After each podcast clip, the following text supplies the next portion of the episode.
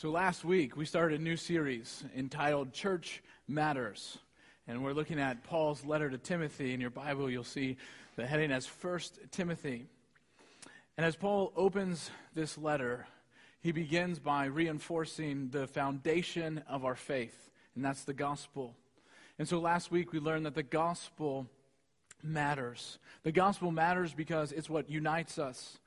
It instructs us in sound doctrine, and it's only the gospel that can transform us. We see that the gospel matters because it's the central tenet of our faith, and it's the foundation of our church. And not only that, getting the gospel wrong has severe consequences. So, knowing what's at stake, Paul sends Timothy to the church at Ephesus, not only to stop the false teachers, but to teach sound doctrine, to contend for the gospel and the faith, and in turn, restore the church. And so, as we continue in our series, Paul moves from foundational truths about the gospel to the source of that gospel, and that's God's grace so far in chapter 1, Paul has warned of the false teachers. He has exposed their abuse and misrepresentation of the law. And he now turns to speak of his personal encounter with God's grace and how it's transformed his life and how it can also transform the church as a whole and us as individuals. And so this sets the stage for us this morning. Because if we say that we understand the gospel, we must also understand that grace matters. Grace matters. Grace matters because it is grace that sets us free from our past. Grace matters because it shifts our perspective to God. And it is grace that will empower us to press on. And so that's where we're headed this morning as we finish up chapter 1. Will you pray with me? Dear Lord, I pray that your grace is evident through your word this morning, that you would illuminate our hearts and minds, that you would use your, your word to transform our hearts and our lives, that we'd have a better understanding of grace as we leave this place today. We pray in your name. Amen. So, grace matters. First, grace matters because it sets us free from our past. So we're going to begin in verse 12 of chapter 1. Paul says this I thank him who has given me strength, Christ Jesus our Lord, because he judged me faithful, appointing me to his service. And so if we just stop right there and consider for a moment just this one verse. And what you see is Paul's giving thanks to Christ. He's given thanks to Jesus because it's Jesus who has given him strength for the ministry. It's Jesus who has judged Paul faithful. And in this context, he's entrusted him the gospel. And he's appointed, Jesus has appointed Paul to his service. And when you consider and hear that verse, there's nothing really shocking about that verse especially from a missionary or a preacher. And actually, as you read that verse, what you'll probably think is, well, this is what I should be hearing from a preacher, from a pastor, from a teacher, from a missionary. And you would be right. This should be some basic truth that any pastor would tell you. You want to hear the pastor, the preacher, the missionary talking about Jesus, that he's been empowered by Jesus, that he's following Jesus, that he's been entrusted with the gospel, and that he's serving him. But what comes next might take some of his hearers aback. As Paul continues, if he was your pastor, if he if you didn't know his story and he kept going, you might be a little startled with what comes next. Here in the beginning of verse 13, Paul continues. Though formerly I was a blasphemer, a persecutor, and an insolent opponent, it's here that we're confronted with Paul's past. And it's not a pretty picture. These aren't minor things. In, in the realm of godliness, in the realm of Judaism, in the realm of Christianity, in the realm of trying to do what's right before God, this is the worst of the worst. This is just about as bad as it gets a blasphemer, a persecutor, and an insolent opponent. This is seen as we read Acts, especially chapter 8 and chapter 9. You get the backstory of Paul, who at that point in the story is named Saul. And so here it's this Saul who stood and approved of the execution of Stephen, the first Christian martyr. It's Saul here in Acts 8 who is described as one who is ravaging the church, who is dragging believers off to prison. This is the same Saul who was found in Acts chapter 9, who was breathing threats and murder against the disciples, who even described himself in Acts 26 as he reflected on his past as someone who was punishing the saints, someone who was in raging fury against them. What would you do if that described your pastor? This was Paul's past. This was Saul. And it was anything but devoted to Christ and his service. But here in our test, it, text, it's this Saul, the same one who is now giving thanks to Christ for his strength and appointing him to his service and entrusting him with the gospel. And many people at the time, and some even still, question well, how in the world is that possible? How do you go from Saul, a persecutor, an insolent opponent, a blasphemer, to one who is enlisted in the service of Christ? And what I think we should understand this morning is that there is simply no human explanation. There's not one. There is no human explanation that would take Saul, persecutor, blasphemer, insolent opponent to Christ, that would transform him into a servant of Christ. There is no reason to think that Paul, at that time Saul, would ever even become a Christian, much less become a missionary, a church planter, an apostle appointed by Christ himself. Never in a million years would any Christian who knew the name Saul put him in the same sentence as disciple of Christ. But that's exactly what had happened. And so we're still wondering how is that possible? If there's no human explanation, then what is the explanation? And well, Paul does give us an answer to this question. How a blasphemer, persecutor, insolent opponent of Christ suddenly becomes his disciple. And so it comes in the rest of verse 13 and verse 14. But I received mercy because I had acted ignorantly in unbelief. And the grace of our Lord overflowed for me with the faith and love that are in Christ Jesus.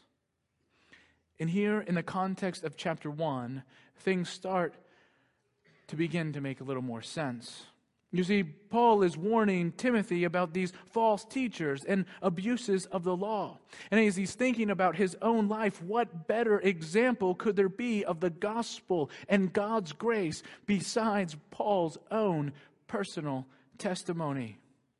The, expl- the explanation that Paul gives for his transformation has nothing really at all to do with Paul. The only thing that Paul contributed to his salvation was the fact that he was a sinner. It is important for us to realize that there is nothing in Paul that merited God's favor. This is the short definition of God's grace it's God's unmerited favor. And he does say here at the end of verse 13 that he received mercy because he acted ignorantly in unbelief. But Paul isn't trying to minimize his sin here. He's not trying to overlook it or excuse it. I think it actually proves the point that he was in need of a Savior and he finally came to that realization. If you were around for our series in Hebrews a few weeks ago, we briefly talked about the atonement specifically the Day of Atonement. It's recorded in Leviticus 5, Numbers 15. And the big deal about the atonement was how it was applied. and it was applied to those who sinned unknowingly. One who was repentant of their sin. The Day of Atonement was a covering for those sins.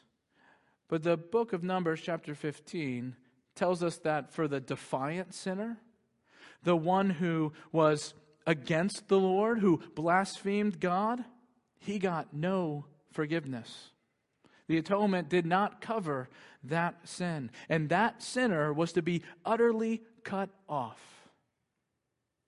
And I think what, when Paul was confronted with the truth of the gospel, when he realized the error of his ways, when he realized that he was actually blaspheming the Savior that he needed, it was then he responded to God's grace.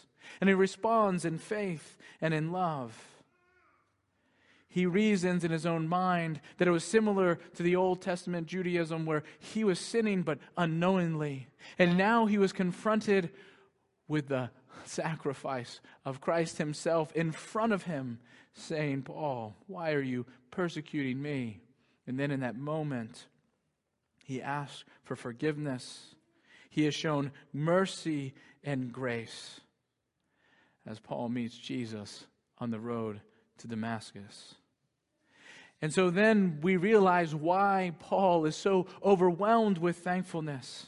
Because as he says, he experienced the overflowing grace of Jesus. He knows it wasn't deserved, it was all of God, and it was all of his mercy. He was given grace, and he was set free. He was set free from his sin. He was set free from his past. He was set free from his bondage to the law. He was set free from his hatred, his sin, his anger, and his judgment. Paul was set free. And not only was this overflowing grace given to Paul that gave him this salvation on that day that he met Jesus, it was also the grace that continued to flow into Paul's life that resulted in the faith and love of Christ. And this is what cements our first point here that grace sets us free from our past. This truth is probably best summarized in the next verse. Verse 15, what I would anticipate being Paul's life verse if he was ever asked. The saying is trustworthy and deserving of full acceptance that Christ Jesus came into the world to save sinners, of whom I am the foremost.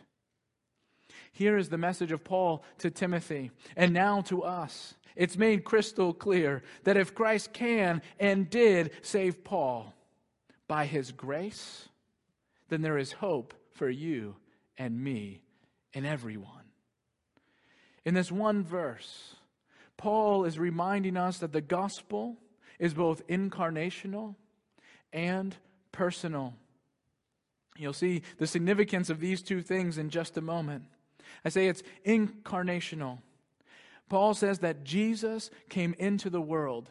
Notice it doesn't say that Jesus was created, it doesn't say that he came into existence. No, it's just as John said the Word became flesh and dwelt among us. You see, Jesus has always existed. He is co eternal with the Father, the second person of the Trinity, and according to that eternal purpose of the Father, Jesus entered. He came into our broken and sinful world. This is a demonstration of His grace towards us. And this is also where it turns personal. Why? Why would Jesus come into the world? Simply put, to save sinners. Who are the sinners? You are. I am. The world. We are sinners. Again, you'll remember last week we considered the purpose of the law. And we realized that all those who break the law are guilty before God as sinners. And it's not long before we realize that that makes everyone a law breaker. But thankfully, for every law breaker, there is one who came and was the perfect law keeper. And it was the perfect law keeper who died. He paid the debt that we owed so that we might be made right with God.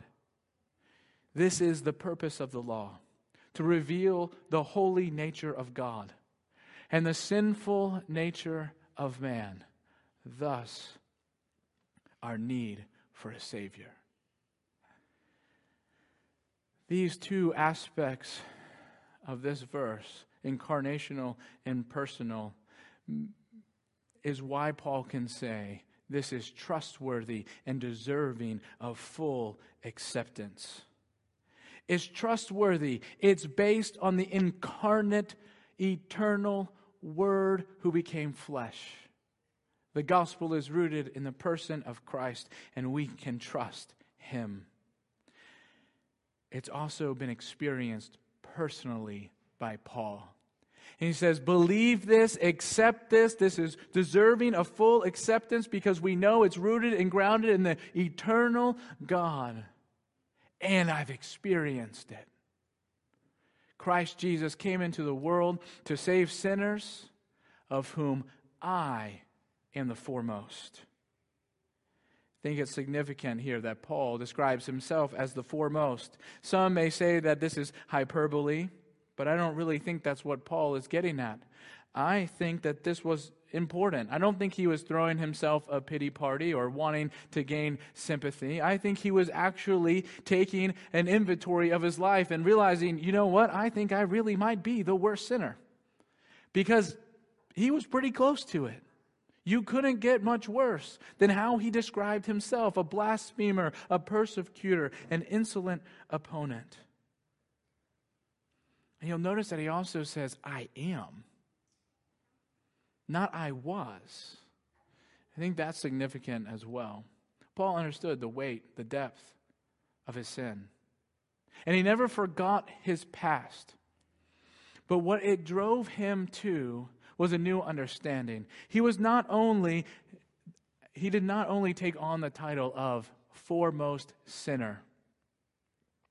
Once he met Christ, he's been rescued, he's been freed from his past. And so now he takes on the title Foremost Sinner Redeemed. And he never forgets that. And you see it all throughout his writing. He was a sinner, but now he understands with great joy that he is a sinner who has been redeemed, who has been set free, and only by the grace of God. And here is where it should hit home for all of us. Because there are no doubt that there are some here today, that maybe there are some watching online at home, and you're wondering where to find freedom. You're trapped, you're lost, you're angry you're in sin. You're broken. You're hurting. You've been against God. You've never maybe thought about God. You never understood this concept of the gospel. I don't know where you've been, but I can guarantee you that if God saved Paul, he can and will save you. The gospel matters. It's for you, and it's only because of God's grace. And maybe you're here and you're a Christian. You understand that it's only by God's grace, but you've realized that you're trapped in some sin. Well, I say the freedom that God offers you in salvation is also the freedom and the power that allows you to be free from whatever sin you may find yourself in, whatever struggle, whatever hurt, whatever pain. God's grace is sufficient for you. Paul's reminding Timothy. He's encouraging Timothy. He's encouraging us. Look at the example of Paul. And if he takes a Saul and turns him into the greatest missionary we've probably ever seen and preacher of the gospel, he's for you as well. He extends his grace to you. His grace will set you free from your sin and free from your past. So we see that grace matters because it's God's grace that sets us free. But as Paul continues on here in the next verses, we'll also see that grace shifts our perspective to God. Grace shifts our perspective to God. Look with me at verses 16 and 17. Paul continues, he says, But I received mercy for this reason, that in me, as the foremost, as the foremost sinner, Jesus Christ might display his perfect patience as an example to those who were to believe in him for eternal life. Now, this verse reinforces our whole entire previous point. That Paul received mercy. Why? So that we would know. God can, if God extends mercy to Paul, he can extend it to us as well. But there's also something significant in this verse as well. It also shows us that God's purpose in extending his grace to an individual is bigger than any one person. Paul's conversion wasn't just about Paul. And it's even bigger than Paul being an example for you and me thousands of years later as an opportunity to receive God's grace. It gives us an insight into God's heart and his character. It shifts our perspective to God. It shows us who God is, that he is patient, that his heart is for us, that he is not willing that any should perish, but that all should come to everlasting life. His purpose in saving Paul was not just to save Paul, but it was so that we could see his grace at work because it's through God's grace that we see His glory. This is the gospel of the glory of the blessed God that Paul has been entrusted with, and that he's putting on display in the way that he's living his life in faith and in love. That the grace of God has always been and will always be the central focus of his people. It's that is at this point, as Paul is writing this out, he's reflecting on his past and realizing all that God has done and what it means about his grace and his character, and he just has to praise the Lord. And that's verse 17. He can't contain himself. I wonder if he jumps up from writing just so he could shout and sing and maybe even dance to this verse to the King of the ages, immortal, invisible, the only God, be honor and glory forever and ever. Amen. It's only recorded here once in Scripture, but I'm pretty sure he said this a few more times. To the King of the ages, immortal, invisible, the only God, be glory and honor forever and ever. Amen. What we're getting a view of, a glimpse of, is who God is. He is the King of the ages, the one who holds eternal life in his hands.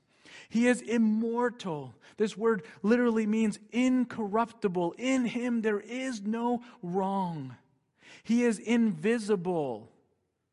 That means that he reigns not only over our visible world, but he reigns over all, over all kingdoms and authorities and powers, whether visible or invisible. He reigns. And he reigns as the only true God. This is the God we serve. This is the God who has extended us grace. Therefore, he is the only one who deserves honor and glory forever and ever. Amen. These verses show us where our perspective should be as we contemplate God's grace. They should, we should be overwhelmed with who God is. There should be an understanding of the reach of His love, of the depth of His forgiveness, just in awe about His grace. Do you know God like this? Do you know God like Paul knows God? I would contend that this kind of intimate knowledge can only be understood if grace has taken a hold of our hearts and shifted our perspective from this temporary world to God's eternal kingdom. Now, we just have to stop for a moment and admit that it's 2020, and there's a lot of things in this world that are a little distracting right now. Right? It's craziness out there between COVID, coronavirus, elections, Supreme Court justices, geopolitical stuff. I, I don't even want to know half the things that I know is out there on the news. It is crazy and it's distracting. And that if that's not bad enough, that's just like the buzz that's out there. But we all have lives. You've got families, you've got husbands and wives and in laws and parents. You've got tension and arguments and fights and relationships. You've got marriages and bosses and siblings and coworkers. You've got people that are go to church with and you don't know how they are a Christian. You don't know how to get along with one another. We don't know whether we're not supposed to wear masks or not masks. We go on and on, but that's not the point. The point is that we need to be careful that we don't get so distracted by the things of this world that our perspective is focused down here when God and His grace is calling us to look up here to His kingdom, to His glory, and to His grace. It's easy to get distracted by things that ultimately won't matter. your job, your bank account, politics, all that stuff. In most ways, ultimately, in eternity, they won't matter. Now, there are some things that we do and should be engaged with right now that affect our lives, that, expect, that affect the gospel. So we should be informed. We should be thinking about how we are living our lives. But what I'm trying to get across this morning is that we will not, never truly comprehend the depth of God's grace if we don't shift our perspective to the King of the ages, immortal, invisible, the only God who is all deserving of our honor and glory and praise. So before we get to our last point here, we have to ask ourselves how are you living? How are you living? Are you focused on this world or are you focused on kingdom values? And I would ask you, how do other people see you living? I have to ask myself, I think my perspective is on God. Does my neighbor know the difference? My neighbor who doesn't know God, who doesn't go to church, does he see anything different about me? Does he see anything different about how I interact with him, how I interact with my children, my wife, how I talk about the world and things? Does he know that my focus is on eternity and eternal things? It's a humbling question that I've had to wrestle with this week. Not only where's my perspective, but is it clear and evident to those around me as well? Are you pointing others to that same heavenly perspective? And so grace sets us free from our past. It shifts our perspective to God. And in these last three verses, we'll see that it's grace which empowers us to press on. Look with me at verse 18 the beginning of 19. This charge I entrust to you, Timothy, my child, in accordance with the prophecies previously made about you, that by them you may wage the good warfare, holding faith and a good conscience. So, after coming back from his praise walk, he picks up the pen, he gets back to the task at hand, and he reminds Timothy of his charge. You remember that Paul said, charge the false teachers to stop spreading that false doctrine. He, Paul told Timothy in verse 5, the aim of our charge is love. And now here, this charge I entrust to you. this charge of the gospel, this charge of God's grace, I entrust to you, Timothy, my true child, my son in the faith. He encourages Timothy. He's about to say, press on. He says, in accordance to the prophecies previously made about you. And if you're wondering what that's about, so are a lot of scholars and commentators. But we get a hint at it if you just flip over a page or two to chapter 4, verse 14. Paul hints at this same idea.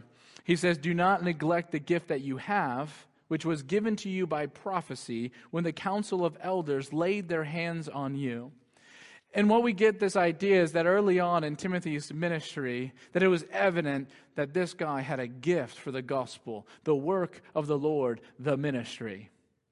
And so Paul had taken him along, he had put him in Ephesus, and the elders are recognizing this guy. And they're saying, Timothy, you are a minister of the gospel. And they gather Timothy around and they lay hands on him. And at that time, we still have some overlap with the gift of prophecy, and apparently he was prophesied, part of his ministry was prophesied as, yes, you are going to be a minister of the gospel. And Paul saying, remember that, hang on to that, because by them, not by just the fact of prophecies, by the fact that God had called him, that's the important piece of this. Hold on to the fact that it's God who has called you. It is God who has equipped you, and it is God that will empower you to do what? That by them you may wage the good warfare, holding faith and a good conscience. We don't have time necessarily to flesh all of this out. But what is Timothy to fight? He's certainly to fight the false teachers, the errors that can come into the church, the spiritual warfare that will inevitably come into the church, its leaders, its members. He's certainly going to have to fight to wage that kind of good warfare for the sake of the gospel. I think there may also be just a little bit of encouragement for Timothy. This is a military term, and he's saying, Be strong, stand firm. Timothy had a tendency, maybe he had a little stomach issue, maybe he was a little timid, and so Timothy may at times would have had to fight some temptation to step away, to listen to the detractors, to listen to the people that said he wasn't old enough, didn't have an experience, wasn't qualified. And Paul's saying, Don't listen to them. Remember the one who has called you, and his name is Jesus. Remember who has called you and who will empower you. You remember grace because it's grace that will empower you to wage the good war- warfare. How will he do it? By holding faith. Holding faith. Hang on to the gospel.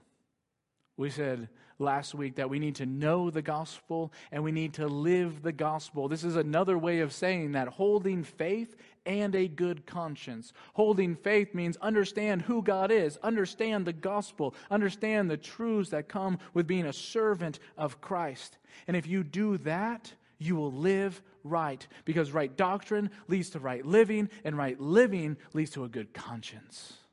You know that if you're living by faith, in the gospel and by his grace that you're guaranteed to live right. Doesn't mean you'll be perfect, doesn't mean that you will never fail or slip or sin. But it means you will have a good conscience before the Lord because you're rooted, grounded, and empowered by His grace. This charge to Timothy should apply to us as well.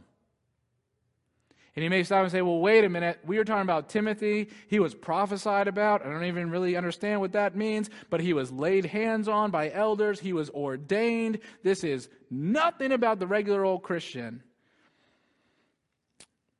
Yeah, there is here. This charge to Timothy applies to us as well. We won't turn there, but if you go to Ephesians 6, it's pretty clear that every Christian is in a spiritual battle. Every Christian is called to wage the good warfare. You may not have been prophesied about. You may have not had elders lay their hands on you and ordain you for ministry in the gospel. But if you're a Christian here today, if you have received the grace of God through His gospel, I can tell you a little bit about your calling. You have been saved by grace for good works. That's Ephesians 2. You have been called to make disciples. You have been called to be holy as God is holy. You have been called as parents to raise godly families. You have been called as Christians to be salt and light in a world that desperately needs some salt and light for Jesus. There is all kinds of things that as believers in Jesus Christ you have been called to. And that's not by any man or group of elders or a prophet. It's by God himself who has called you and has empowered you by his grace. And the same grace that God will empower you with is the grace that God empowered Saul with. It's the same grace. And that's what we hold on to, and that's what we rely on. If you're a Christian, you have been called. Hang on to your calling. Remember that it's God who has called you. It's not in you. Saying, well, I'm not, e- I'm not equipped. No, you're not, but God will equip you. Well, I'm not good at, you don't have to be. Look at the story of the failures and screw ups all throughout Scripture. God's like, that's my specialty. Welcome to the club. If I called you, I will equip you, just as I equip Paul. And look at him and look at this example. Cling to your calling as a Christian. Use his grace to empower you to press on. And we have to end with a warning, because that's how Paul ends the chapter. There's a warning that also applies to us as well. Look at the end of verse 19 into verse 20. But by rejecting this, rejecting the gospel and God's grace, some have made shipwreck of their faith, among whom are Hymenaeus and Alexander, whom I have handed over to Satan, that they may learn not to blaspheme. Oh man, they're being turned over to Satan. And you're like, I don't even know what that means. But you know it doesn't sound good. And you're right, it's not good. But I would actually contend that it's not really de- demonic, it's not malicious, it's um, actually pretty simple. But it's a, it's a serious charge. I think this isn't something that Paul just got angry about one day and said, Hey, I'm turning you over to Satan and throws him into hell. That's not the picture here. The picture is you have two leaders. We know they're leaders because Paul does something unusual. He calls them out by name. I think he calls them out by name because they were leaders and maybe even elders. These were the wolves that he predicted back in Acts 20 that have come up from within the church. They've been confronted with their sin and they have refused to change. They have continued to teach, to preach to anyone who will listen false doctrine, errors. They have turned aside from the gospel. And Paul says, Okay, I've done all that I can. I'm handing you over to Satan. But I think what this means is actually quite simple. He sets them loose into the world, he excommunicates them from the church. Well, that doesn't sound like a big deal. It should be a big deal.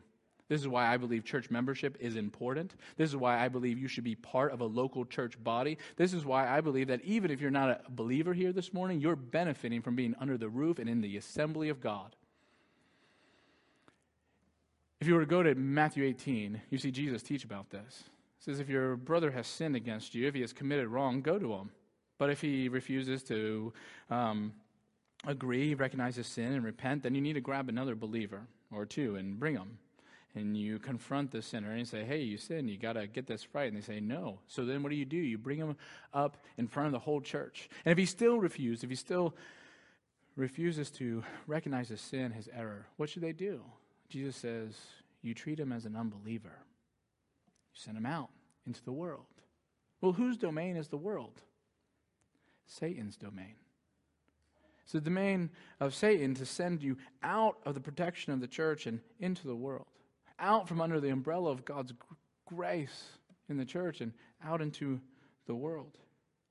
This is confirmed if you would turn to 1 Corinthians chapter 5. We're running out of time here, but in 1 Corinthians chapter 5, there's an egregious sin going on. They're not repentant. And Paul says, well, we're going to turn him over to Satan. So that even if his flesh is destroyed, his soul might be restored. And the idea is excommunication kick him out of the church. But we should notice through this that there's not malice here. It's intended to be instructive. Jesus said it, and Paul said it, and Paul says it again. What's his hope?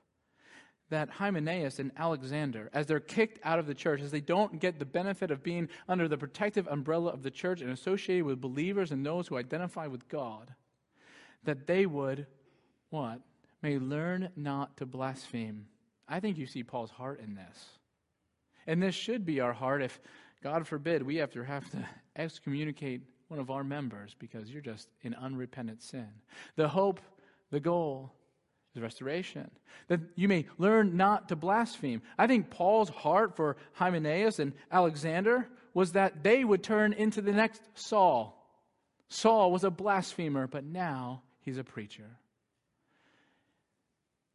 Hymenaeus and Alexander, they've rejected truth, they've been sent out.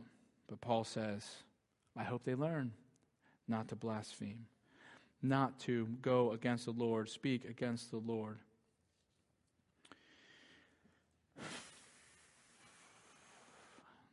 The warning is clear for us.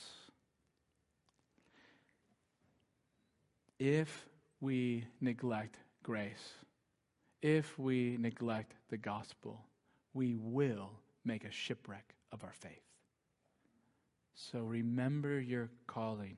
Cling to your calling as a Christian. When you fail, remember grace.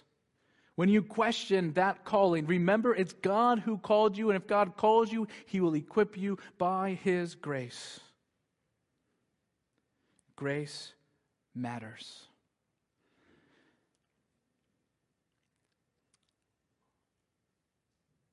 If you're here and listening to this,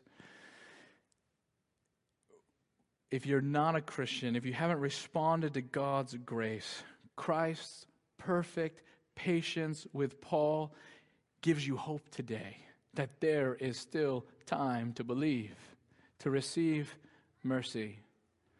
And then for the Christians in the room, remember what you've been saved from. Remember who you are serving. And remember that you are in a continual battle.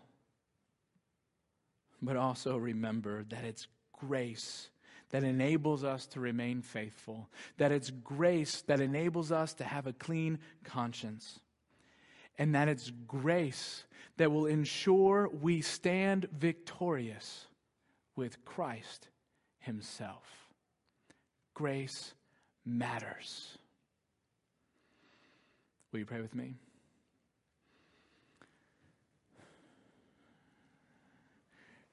Dear Lord, we're thankful that we have been ensured victory by your grace.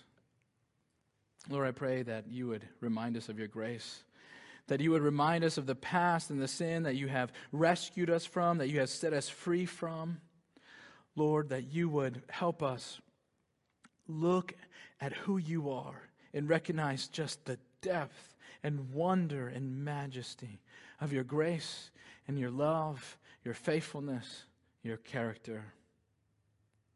Lord, empower us by your grace for as long as we're still breathing to remain faithful, to remain faithful to your service by your grace. We pray in your name. Amen. Let's stand together.